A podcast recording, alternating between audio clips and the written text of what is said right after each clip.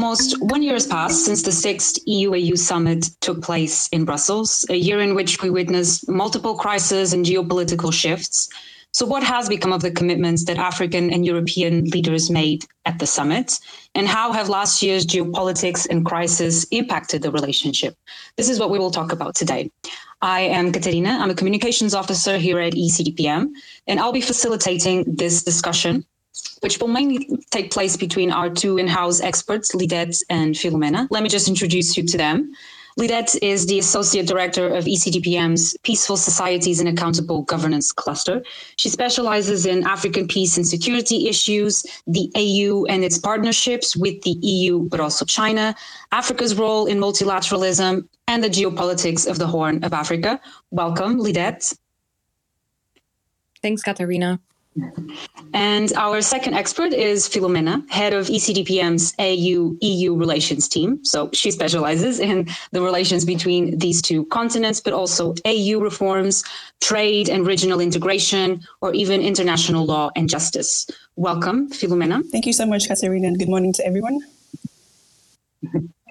For our listeners, I should let you know that this conversation, much like all others, like all other Twitter spaces, is being recorded. We would also encourage you to ask our experts some questions, or if you have a comment, uh, you can request the mic. This is at the bottom of your screen.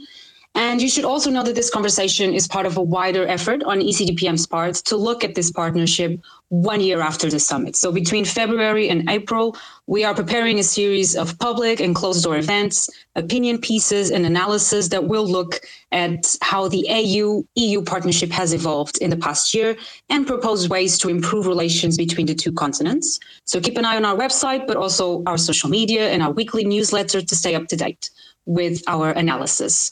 So let me get this conversation started by turning to you, Lidet. It's been a year since the last summit. Promises and commitments were made, but since then, much has changed in world politics. The war in Ukraine is obviously the first thing that comes to mind. What is your take on how this and other changes have influenced the partnership between the two continents since then? What have been some of the main shifts and, and changes that you've noticed? Yeah, I think uh, I think the war in Ukraine has uh, changed quite a lot, both in, in Europe but also globally, and it has in turn affected the partnership. I think it has affected it in terms of um, the salience of topics changing. Um, for example, energy and food security, they had been on the table uh, before as well, but now they are sort of hot topics of the partnership. Um, so there has been because of the war in ukraine there has been um, a certain spin to how these topics are discussed uh, what kind of issues are um, raised and then um, also the format in these uh, topics are discussed. Um, i think the discussion especially on energy and how to overcome the energy crisis in europe has led to some bilateral agreements um, and explorative arrangements between some european countries and some african countries uh, potentially exploring the possibility of exporting energy from energy rich African countries. But of course, you know, this comes uh, with its own challenges and controversy, uh, particularly around how to satisfy the domestic demand of um, African countries and African populations as well. As um, in various countries across the continent, um, access to energy uh, is a, is a critical question um, that still has not been met, uh, widely speaking. Um, and in addition to the energy and food uh, crisis and the questions around that, I think the war in Ukraine has also shown us that the two continents don't really see eye to eye on the multilateral system, although both of them sort of agree that the multilateral system is the best way to uh, manage global governance. Um, however, what it means to govern it um, and what it means to support each other and to be partners and allies in this multilateral system, particularly uh, now in, the, in, this time where um, you know we are in a highly polarized and um, geopolitical context, remains unanswered. So I think the war has really shown us that there is something to unpack about the multilateral system and what it means to have an EU-Africa partnership on uh, based on multilateralism. Um, but you know, like uh, when I talk about multilateralism, I'm also referring to, um, as an example, I'm referring to some of the votes that were had at the UN uh, General Assembly around the war in Ukraine. Um, but I would also pose a question to Philomena, who um, is also an expert on multilateralism. Um, and, you know, Philo, most of us think about the UN when we think about multilateralism or multilateral fora, but the EU and the AU are also finding some opportunities, but also challenges on other matters um, at other fora, such as the, the uh, World Trade Organization, for example, on vaccines or intellectual property rights or global finance in general, right? Um, so what are what are your what are your thoughts on what is happening in other fora beyond the UN? Thanks so much, Lidet. Maybe let me first start by saying what you already said about the, the, the, question posed by Katerina. For me, I would say I have seen a shift or more of an awakening in the AU and its member states on building self autonomy and resilience. We have seen this in discussions around health security, and of course, last year we saw food security, as you mentioned, being a main area of focus. And this year we have the AFCFTA implementation. So the effects of the war in Ukraine have made it more imperative for the continent to act and reduce its over reliance on external food and fertilizer supplies, all the multipolar and geopolitical competition. We have seen the AU diversify its partnership and act to increase its agency, including the recent bid to join the G20, which of course is being seen as a good move to strengthen not only global economic governance, but also to have a more increased African ownership in the policies of G20. But to your question about multilateralism, if we recall at the summit last year, the partners not only made a commitment to promote effective multilateralism with the rules based international order, with the UN at the center, but they're also committed to cooperation in other fora, for example, on WTO reforms. And we also have ongoing discussions at the WHO for a global pandemic treaty. So on your point about, you know, cooperation, I, I know last year there was um, a lot of um, discussion around vaccines and intellectual property, which was the main area of contention in the February summit last year. And we saw the issue move to the WTO, where, of course, we saw in June a decision being taken uh, on the intellectual property waiver for COVID 19, allowing members greater scope to take direction to diversify production. However, when it came to extending this waiver to cover production and supply of COVID 19 diagnostics and therapeutics, we did see some concern by some developed countries, including concerns raised by the EU Parliament. Uh, of course, in December, the deadline even passed. And uh, we now see, I'm sure a lot of you, also listeners, have been following the developments ongoing right now in Equatorial Guinea with the Marburg virus, which is, you know, it's an outbreak right now. And I just checked the Africa CDC and also WHO websites on this, and I was just uh, one one sentence caught my attention where it said there are no vaccines or anti, anti, antiviral treatments approved to treat the Marburg virus at the moment. So for me, this goes back again to the need for more um, cooperation at the multilateral fora. Let's be able to um, cooperate to be to, to, to, make sure that this outbreak is first of all curtailed under WHO our guidelines, but also that the intellectual property necessary to locally manufacture the, the vaccines and other uh, antiretroviral treatments is facilitated to the WTO. So this, as you see, there's an inter- interconnection. You know, the partnership doesn't exist in a vacuum. It has other. Uh, it feeds also into the multilateral system. Back to you, Lidet.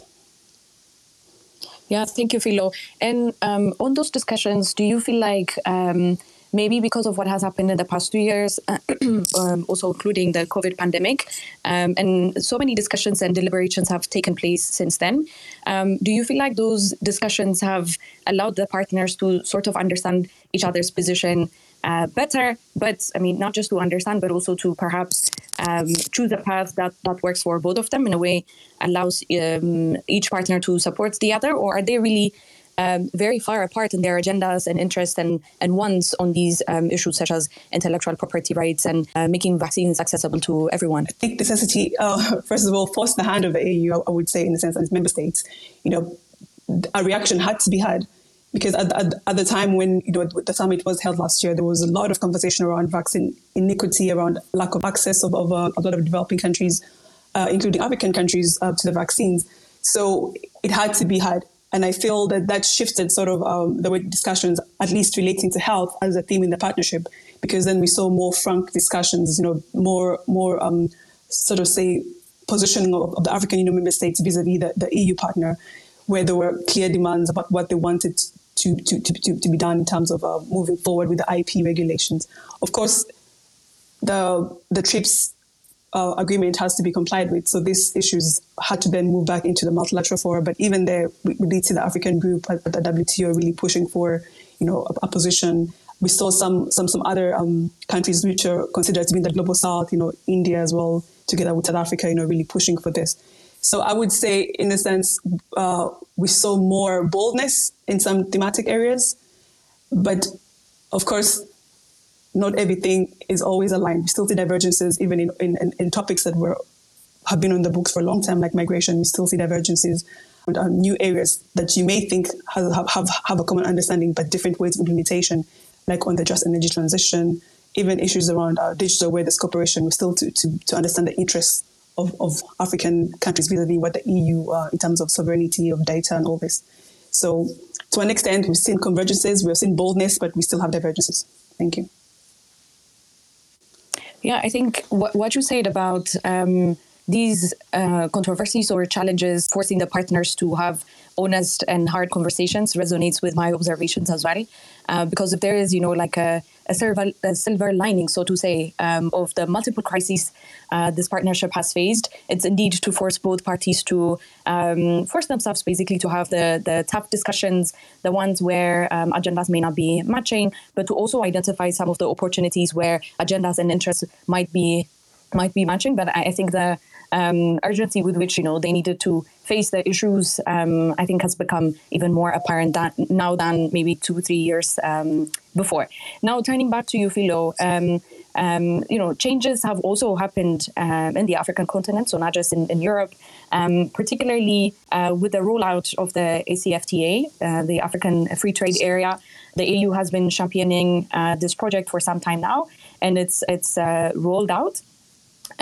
In what ways do you think uh, this will affect the EU Africa partnership? Because from the EU side, this is a big uh, project. This is a big flagship project, as the EU calls it, isn't it? Yes, it is. Uh, thanks for the question. Um, the promises, of, of, course, of the AFCFTA are many, including, of course, boosting industrialization, value chain development, which have, you know, if you speak to a lot of EU member states, you'll hear these two key words, along deepening economic integration and trade, investment, job creation, and overall shared prosperity in Africa. And I, I, think the AFCFTA, by virtue of it covering so many areas, you know, just not only goods, but services, investment, competition, IP rights, digital trade, I foresee multiple areas of engagement in the partnership. And given the AFCFTA's central role in African economic development, the EU should prepare and implement its trade-related support in a way that is supportive of not only national, but also regional and continental dynamics of economic integration. But just to, to keep it short in interest of time, this is something about one area which I see receiving attention, which is on greening trade. And this is where I see both opportunities and challenges for the AU-EU partnership.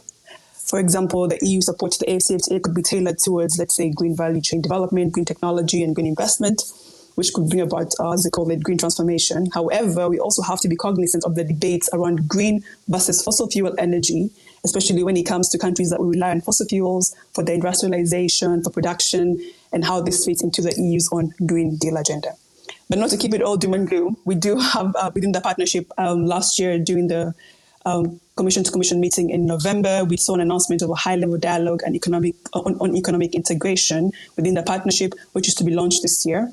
And uh, in some of our past analysis of our EU AU in relation to trade, we, we, we, have highlighted that the focus should, of course, be on implementation of the AFCFTA, but also related African integration processes and improving trade between the, between the EU and African countries. Back to you, Lidet. Yeah, thank you for that, uh, Philo. Um, now, the other flagship project that, that comes to mind, of course, is the EU's uh, Global Gateway Initiative, uh, which was, you know, announced as a as a big initiative in the last EU Africa Summit. Uh, where are we on the topic since then? What has what has the Global um, Gateway Initiative meant for the partnership or for Africa since it was announced last year? Thanks for the question, Lidet. Um, well, I mean, firstly, let me just remind sort of listeners what the Global, Global Gateway Initiative sort of focuses on. I mean, the, the areas include renewable energy, digital infrastructure, climate resilience, and health. And last year, I remember a lot of talk after the February summit was around where this money would come from. In particular, uh, the, the 150 billion euros that was um, Africa. Uh, and in, no, in, last year's November Commission to Commission meeting, again, you know, this was an issue that was raised at Global Gateway where we and, and, partners took stock of some of the developments since the February summit. And I remember uh, what, what stood out for me was a key announcement of big money. You know, we had, uh, for example, 750 million allocated to support infrastructure investments, for example, in transport. I, I remember it was mentioned of, of, corridors as well, digitalization and energy connectivity. I mean, these are all relevant because as we see that we already mentioned, the AFCFTA really aims to boost uh, industrialization. These really fit well into that. Uh, there was also, also some other um, amounts which were um, related to food, pharmaceutical manufacturing, to name a few. And in December, I remember seeing an article where it said that the EU had sort of given a green light for 40 investment projects in sub Saharan Africa, if I remember, Latin America and Asia Pacific. I think it's mostly waiting to see the materialization of the the projects. And um, maybe at this point, I could possibly ask Mariella, our, our colleague who's also listening, who has more knowledge on the Global Gateway, to sort of share with the audience her perspectives on this. Uh, Katerina, is it possible to? Yeah. I, I am speaking. Good morning, everyone. Um, well, uh, first of all, um, I wanted to a bit of a, of a broader comment. And um, you know, we are um, in a moment of big, big changes also on the EU side. I think we are. Um, we have been discussing now uh, for a while among colleagues, for example, um, whether things will go to some sort of normal when, uh, and we hope soon, the war in Ukraine will stop. And somehow our um, assessment is that this is not going to be the case. Um, the focus of the EU is shifting, uh, and the member states, in a way, of course, Africa remains still very, very important also for um, you know, geography and history and many other elements. But the eastern neighborhood and Ukraine are becoming more important and are also attracting more uh, Uh, they are also likely to bring innovations. You know, the way um, Ukraine will be, uh, the, the, the, support to Ukraine at some point, the reconstruction will be financed, may bring innovations also uh, for other countries. So it's, I suppose, as a whole, an interesting uh, space to watch, although, of course, it's very um, critical and problematic on, on many levels and uh, um, a very gloom situation at the moment. So um, I suppose the point is Global Gateway is a global initiative and it's very important and it's one of the flagships in which uh, the EU has invested a lot of um, political energy. Um, but the uh, attention shifts has shifted uh, around very quickly. Um, Philo, you're right in the sense that um, here in Europe as well, not only outside of Europe, uh, we are all waiting to, to see a bit how Global Gateway will develop in practice. Um, I think it's you know the US pitched it as a, an initiative that somehow um, wants to compete with the um, with the Belt and Road Initiative of China. Of course, uh, the Belt and Road Initiative of China has been around for um, I suppose around a decade or more now. So it's uh, and it's invested um, many more resources, and we are talking about one trillion uh, dollars versus the the three uh, hundred billions that the, the EU has put on the table. So it's uh, you know also in terms of scale there is no comparison. However, the global gateway brings with it, and I think from a European perspective and from European citizens' perspective, this is an added value. The intention to not only deliver um, you know results in practical terms in terms of infrastructures, but also bringing, if you like, a value driven agenda, for example, around environments, but also gender. Um, uh, human rights and other aspects. So, to me, um, I know this is uh, critical and dramatic in some uh, respect for um, for the relationship because we have, um, if you like, a legacy of uh, in which you know somehow uh, partner countries from Europe want, want to set their own agendas, and uh, some of these issues are problematic. But I feel from a European perspective, this is actually an added value. Um, I now stop here. We can go into other aspects uh, of the conversation. Thank you. Thank you, Mariella, for supplementing that. Yeah, thanks, uh, thanks, Mariella. I think from um, what both of you were saying, things around um, innovation and perhaps creating something new for some of these challenges. But also, Mariella, where you ended about uh, the values agenda and part of it uh, being, or the Global Gateway Initiative being able to perhaps um, uh, promote some of these values or uphold them elsewhere uh, come to mind because, as you rightly mentioned, the values agenda is one of uh, yeah, the, the challenging aspects of the relationship or where um, sometimes the, the African partners and the EU partners are not necessarily on the same page on how to realize those values.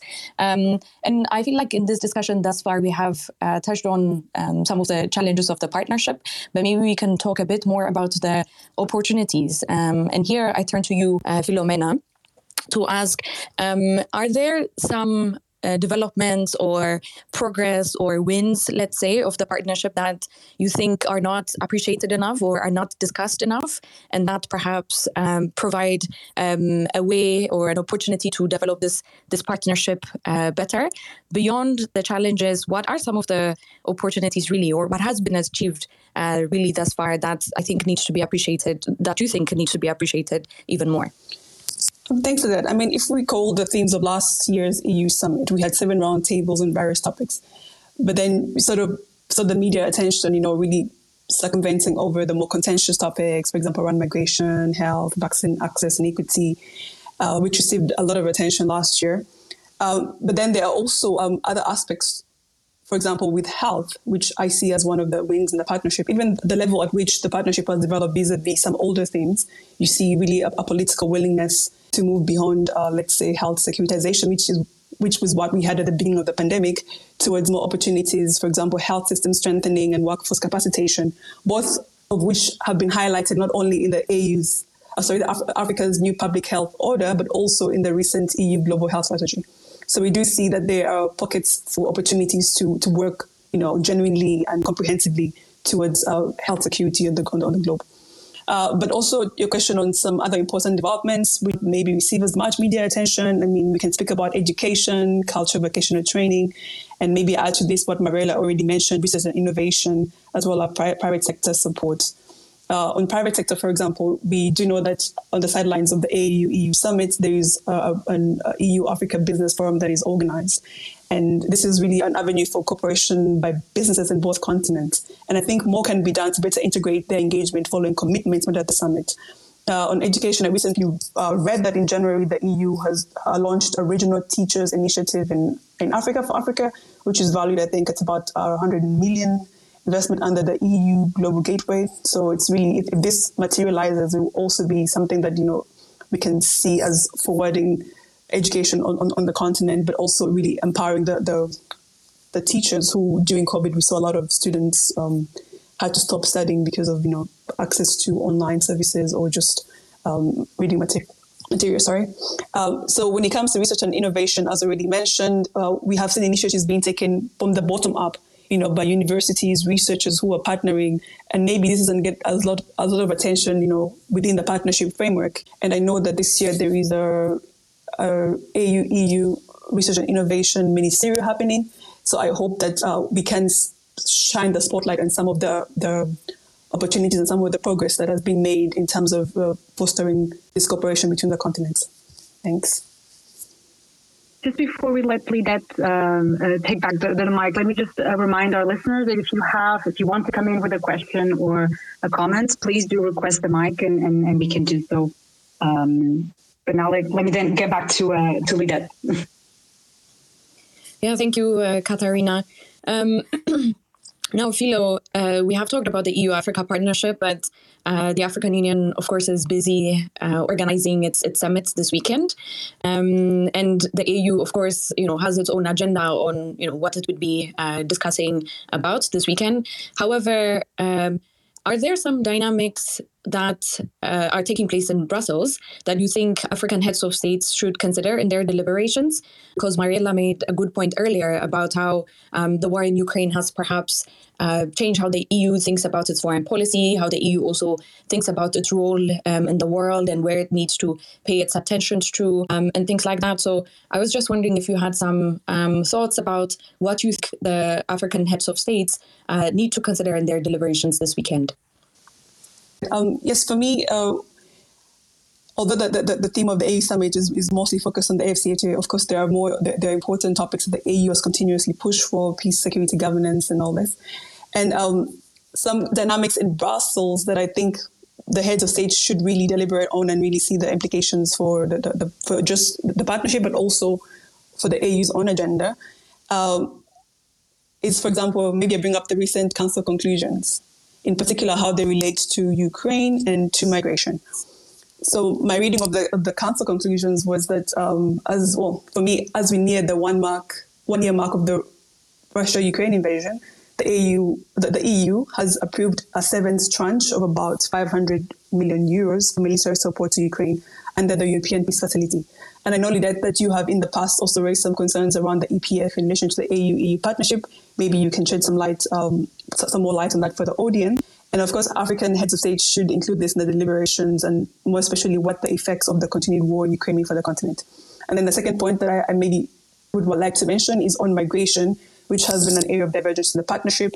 And the EU is planning to use its generalized, generalized schemes of preferences, GSP in short, which gives developing countries preferential access to EU markets to promote returns and readmissions. So our migration team, I know, is at the moment looking into this issue.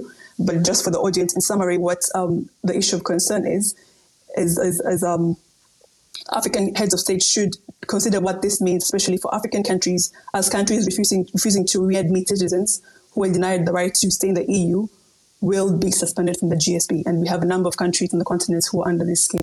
So for me, these two were, were some things that I wanted to maybe share with the audience. Maybe some people in the audience are more familiar and want to react back. I, I welcome that. Uh, but also like to maybe ask Mariella um, if she has some more perspectives from uh, Brussels on this. Thanks.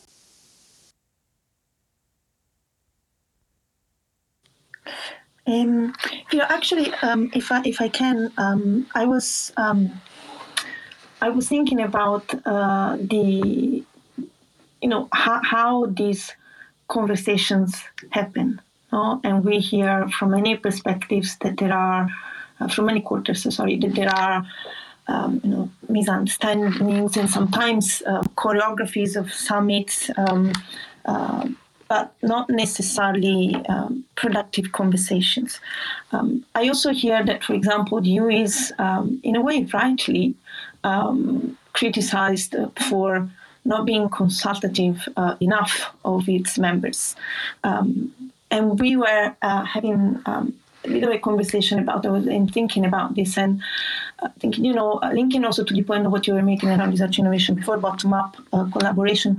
What's the role of other actors, for example, civil society broadly understood in pushing some of the more positive developments forward? You know, the areas you mentioned before, health has been a specific case because of the pandemic, so somehow um, that is taking a life of its own. Uh, but if I see research and innovation, education, these are all areas where not only the governments and the you know, public administrations are involved, but it's fundamental to bring in the role of the citizens. The, in a way, similarly, the AFCFTA um, requires the buy-in of the constituencies in Africa. Um, on the other side, uh, Europe is criticized for not being very consultative internally. It is a body which has, by design, to consult many, many actors, and this leads to sometimes very cumbersome negotiations that go, you know, up to the last moment of when you really have to sign the agreements. So I was wondering also what's the you know, what, what's your take on this? How do you feel that, um, in a way, the format of the conversations or the involvement of other actors in these sort of uh, discussions or setting expectations right, you know, from consultations to communication in some cases, could actually uh, bring more um, more progress in other areas. Um, uh, the other point, and I'm why somehow I'm making this, is that you know, African countries have their own constituencies, and Europe has its own constituencies as well. Um, and somehow, you know, we live in the world of external action and foreign policy and development international cooperation, but much of these dynamics are actually driven from the inside of the countries or the continents, um, which we are talking about uh, today. Um, it's you know an open question. We know, I would really like to hear your voice, but I also see some civil society organizations and other uh, participants in the talk, so uh, in the in the space. I would I would love to hear from them um, as well. Katarina, has anyone requested the mic? Uh, no, no one, no one has uh, has done so. So I think we can uh, we can slowly start to wrap this up. I don't know that uh, uh, Philomena had mentioned that perhaps you would like to come in with some points on the on the EPF yeah. um, before before we wrap it up. Yeah, yeah. Um, I mean, um, the the conversation with uh, EPF and here at ECDPM we have done uh, quite a lot of research on it. Um, of course, the the main question has to do with the fact that the EPF and the funds that were allocated uh, therein primarily with the objective of availing funds for peace support operations in Africa. Um, but you know, the EPF is a, a, global instrument, meaning it could be applied beyond Africa. Has now a lot of the, the money in that instrument has now been used to support uh, Ukrainian resistance and Ukrainian forces, and this has uh, raised some questions and concerns uh, vis-a-vis the EU and African states on, um, you know, since the EU the EU has depleted much of the funding there that was planned for the next seven years. Uh, what would this mean for the continuous support, uh, financial support to African peace support operations? Because the European Union was um, primarily an outstanding uh, financial backer of African peace support operations mandated by the African Union.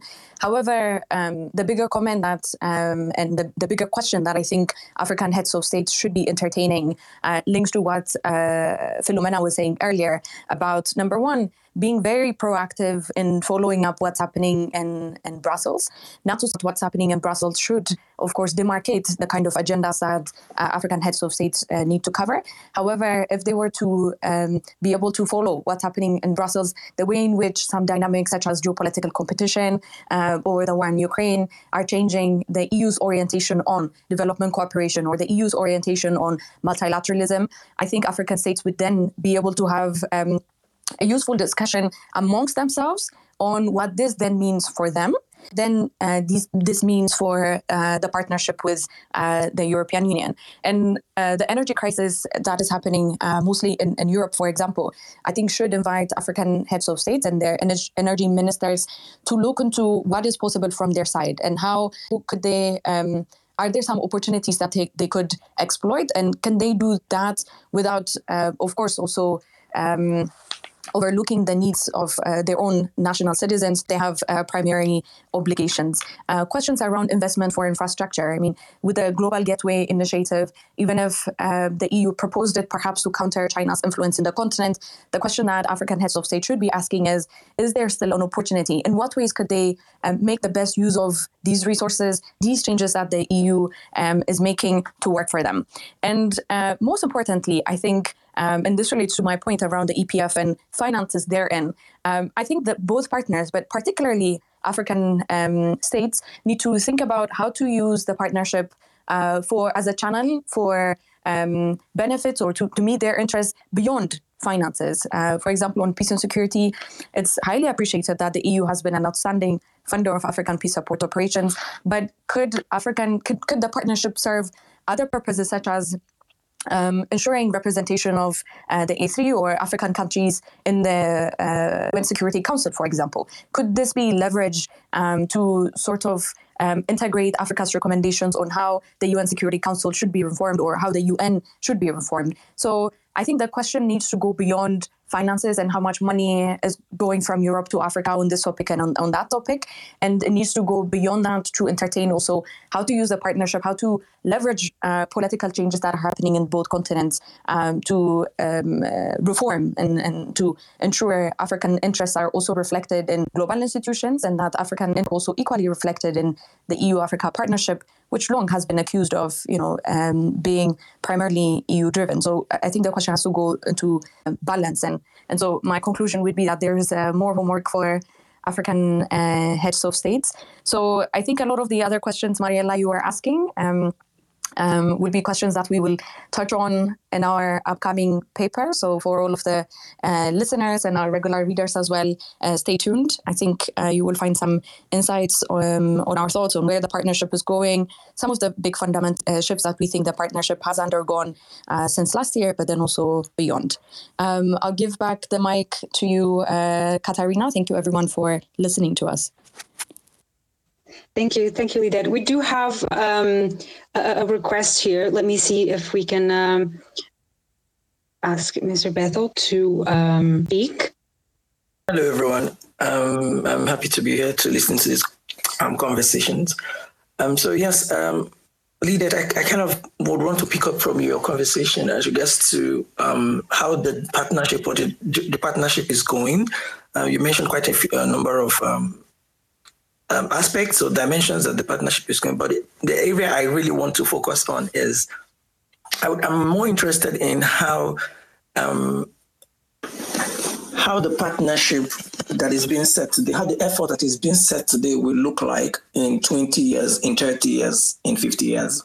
So because um, because I think number one, I've I'm quite happy with the whole conversation around the the framework that has been designed and the language change and the understanding of how it is about working together and cooperating together uh, rather than the other how it used to be before. But my interest is more how would it be in 20 years? So what efforts or what kind of activities should we be doing now to encourage its sustainability or the aim being achieved in in in 20 years or 30 years time aside every other thing that is going on right now. So in this aspect, the conversation is how African young people who are potential leaders of tomorrow how are they conversing? How are they engaging today? What, what kind of relationships are they having? How are they um, putting together this kind of how are they cooperating in terms of maybe student in terms of their education, in terms of businesses, in terms of innovation, in terms of because I, I think these are the things that build this foundation and introduce a new culture and makes it more reasonable moving forward. So um, like this is an aspect that I just wanted to bring to light. I, I'm sure maybe if you have some new, if you have some information, you have more information, you can throw more light because I feel that is a way, that is a way to sustain this. That is a way to really, really um, bring about this um, generational change and this whole change in how we view each other and cooperate together. Thanks. I, I can maybe uh, come in. Um, I, I, think that's an excellent question, Bethel. Thank you so much, uh, because this is a question that uh, forces us to um, envision or to dream into the future, right? Uh, so beyond talking about the, the current circumstances. Um, one thing that comes to mind, at least this is you know my vision of the partnership going forward, is in 20 years the uh, partners will have been hopefully able to bridge some of the power asymmetries that are you know that underpin um, the partnership. And some of these uh, i mean it's not that i think in, in 20 years at least economically speaking that the continents would be on equal footing. However there are things like uh, African heads of states and a newer generation of African leaders being bolder, as Philomena was saying. Um, this is also, you know, a trend that has already started, being um, driven and being also uh, sort of aware of what's going on in the world, and then being ready to leverage that to their advantage. I think um, such developments would would perhaps allow the partnership to to reduce the asymmetry in the partnership. Secondly, um, growing levels of education in the African uh, continent, growing levels of connectivity and access to energy. Perhaps also, of course, um, industrialization would also be able to bridge some of the um, educational gaps, some of the economic gaps, um, and by elevating and also at the same time elevating Africa's role and position um, in the world, I think would be able to um, reduce some of the asymmetries. I think with growing connectivity, uh, people, just general people, as Mariella was saying, civil society organizations, average citizens, being able to know each other's context better um, and being able to relate to each other as human beings, not, not as one, you know, like the well off and the other the uh, worse off, but just as, as human beings being able to read each other's books, uh, being able to exchange on each other's intellectual contributions. I think that would also help um, create some some common ground and some understanding both at the level of you know at the uh, level of political elites and you know the negotiators but also at the level of uh, populations uh, which is increasingly important because of course the political leaders have to respond to their uh, constituencies. So some of these changes i think or give me hope that um, will allow the people from both sides to relate to each other, the people from both sides to sort of envision a future together, um, and political actors to do their jobs better as well. Um, and in doing so, bridge some of the asymmetries um, that this partnership has long um, struggled uh, with. So that, that would be my thought on where we should be going um, in 20 years. Thank you, Lidet. We do have another uh, request here to speak from Joanna, so I'm just going to let her come in and please uh, do let us know if you have then a comment or a uh, or a question for our speakers, Joanna. Super. Uh, yes, hi everyone. I'm Johanna. I work as policy and advocacy advisor at Plan International's EU office. And among other things, I follow uh, the EU Africa partnership, and especially given the focus of Plan International that some of you may know, um, looking at indeed youth. So that's why I just wanted to jump in on uh, Bethel's comment. I think that's also an area of the partnership where we have seen a lot of positive developments in the past two years because young people from Europe and Africa have pushed themselves to have an active role in shaping this partnership. They see the value of it, especially in the years going forward, and they see the, the value and the importance of our uh, continents um, connecting in terms of opportunities as well. So I would also suggest you to um, actually check, and this also to frame it in the bigger picture of the global gateway has been framed as the so-called people-to-people aspect of the global gateway, which is about connections. Myself, I'm still a bit skeptical and trying to understand what it means in practice, but Bethel, I would really recommend you to check um, under the whole global gateway pack- package. A few initiatives have been launched, such as the uh, Young African Leaders Program, and a few others. Um, now I don't remember all of the, the names, but to really connect young Africans and young Europeans. So this is something that I look at very positively. Um, however, I think one challenge will rather be now connecting all of these dots because there are so many things happening on so many different levels. Um, and it's very hard to keep track of what's happening. It's very hard to keep track of who's really benefiting from these initiatives. And uh, yeah, so this is just something I wanted to share. And maybe one final comment from my side is um, I am wondering, I am worried that Africa um, I mean, we know it is a priority for the EU and it, it might continue to be so, but at the same time, um, for some of the member states, um, I'm talking now about Sweden, for instance, that has this, the presidency right now. Uh, they uh, just announced their foreign policy declaration yesterday, and Africa is not mentioned. Um, then we have the Spanish presidency coming up with probably a lot of focus going on Latin America. And while I'm not saying this is a problem, I'm just a bit worried that, um, I mean, all of the momentum that was built around the summit is now getting slowly lost also in terms of interest. I'm struggling myself with uh, keeping partners and colleagues uh, in africa as well in, like um, active around this and informed with information from brussels.